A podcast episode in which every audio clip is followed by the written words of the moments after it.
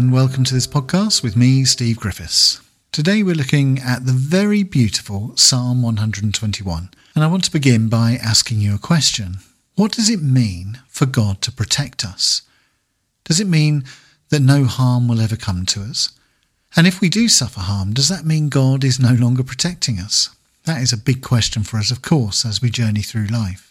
And in recent years, it's become more pertinent with the rise of terrorism across the world and the threat of an escalation of war in Europe, amongst other things.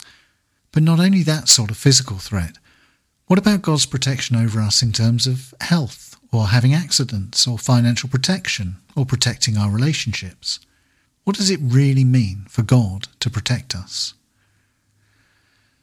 Psalm 121 speaks profoundly to us about God's love and care and protection for us. So let's see what we can learn from it today. Psalm 121 is based around the idea of life as a journey. As we travel through life, the Lord will always protect us. Six times in this psalm, we read the idea that the Lord is our keeper. Verse 3 He who keeps you will not slumber. Verse 4 He who keeps Israel. Verse 5 The Lord is your keeper. Verse 7 The Lord will keep you from all evil. Verse 7 again The Lord will keep your life. Verse 8 The Lord will keep your going out and your coming in.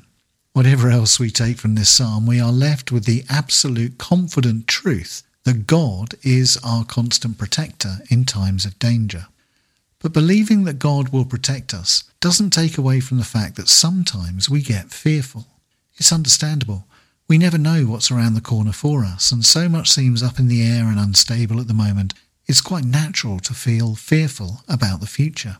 And to be honest, that's exactly how the writer of this psalm felt, as we can see in verse 1 I lift up my eyes to the hills. Where does my help come from? Here we have the people of Israel journeying from their homes towards Jerusalem, a dangerous and hard journey. The mountain regions of Israel are desolate, rocky wildernesses, perilous to walk through dangerous to travel across. The mountains were the place where bandits and terrorists lived. You remember the story that Jesus told of the Good Samaritan who looked after the man who had suffered a physical attack as he journeyed from Jerusalem to Jericho through this mountainous and desert region. So, in the midst of this danger, the writer asks a legitimate question out of fear and nervousness. I lift up my eyes to the hills. Where does my help come from? You might be asking yourself the same question right now as you look up at the dangerous hills of your own life. I don't know where the money is coming from. Where does my help come from? I don't know if my marriage will survive this. Where does my help come from? My depression is getting worse. Where does my help come from? I don't seem to be getting better physically. Where does my help come from? I don't know if I'll still have a job next year. Where does my help come from? Fair questions to ask reasonable fears to have. In verse 2, the psalmist makes a bold and confident claim My help comes from the Lord who made heaven and earth. That is the answer to the question. In times of fear and uncertainty, our only help can come from the Lord who made heaven and earth, and we must learn to put our trust in Him.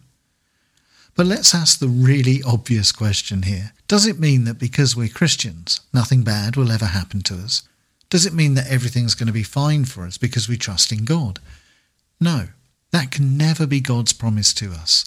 And it has not been the experience of Christians throughout the centuries that we somehow become immune to the tragedies of life, as if God somehow puts an invisible force field of protection around us the moment we believe in Him. And actually, that is not what Psalm 121 says to us. The remaining verses are all general statements, not specific.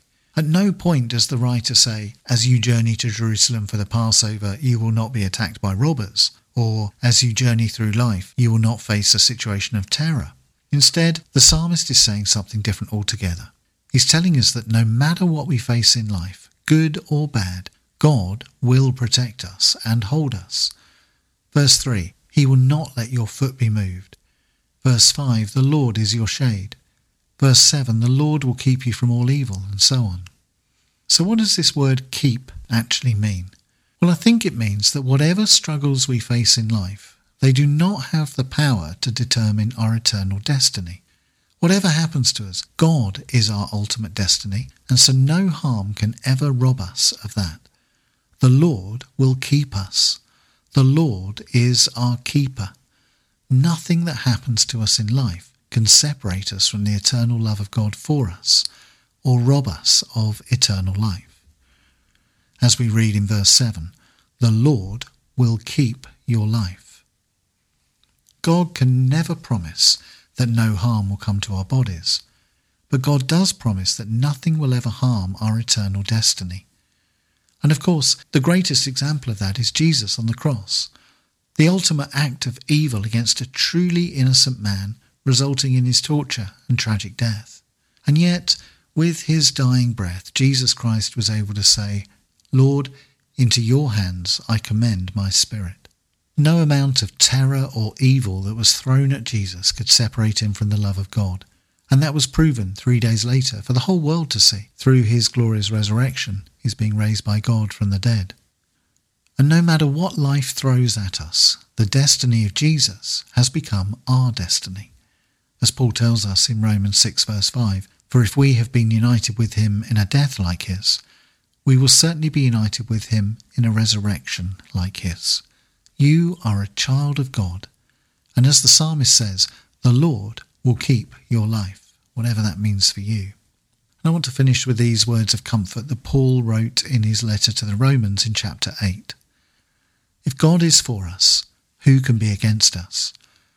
Who shall separate us from the love of Christ?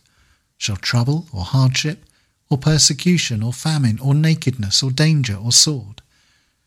No, in all these things we are more than conquerors through him who loved us. For I am convinced that neither death, nor life, nor angels, nor demons, neither the present nor the future, nor any powers, neither height nor depth, nor anything else in all creation, will be able to separate us from the love of God that is in Christ Jesus our Lord. Today we lift our eyes to the hills. Where is our help? Our help is God, who is our strength, security, and protector. Our help is God, who today is leading us into life in all its fullness.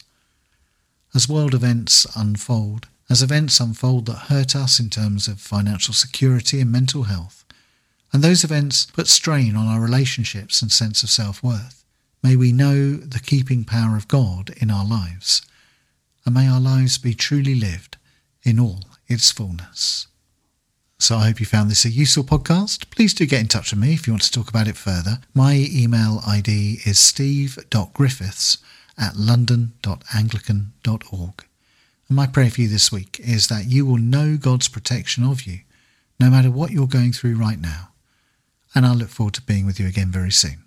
Bye bye.